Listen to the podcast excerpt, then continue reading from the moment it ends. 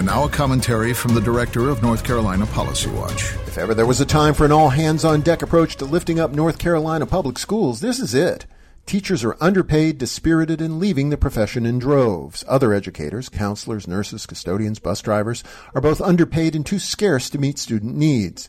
Many school facilities, particularly in low wealth counties, are threadbare and crumbling. Meanwhile, the children, our future, are grappling with unprecedented mental health challenges, rampant social media bullying, and most horrifically, a terrifying spike in gun violence. Over at the state legislative building, however, you'd never know it.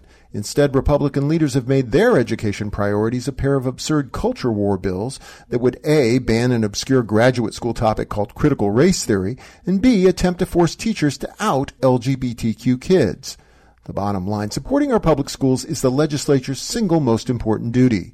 Unfortunately, as has been the case for more than a decade now, that's a duty that conservative lawmakers continue to disregard. For NC Policy Watch, I'm Rob Schofield.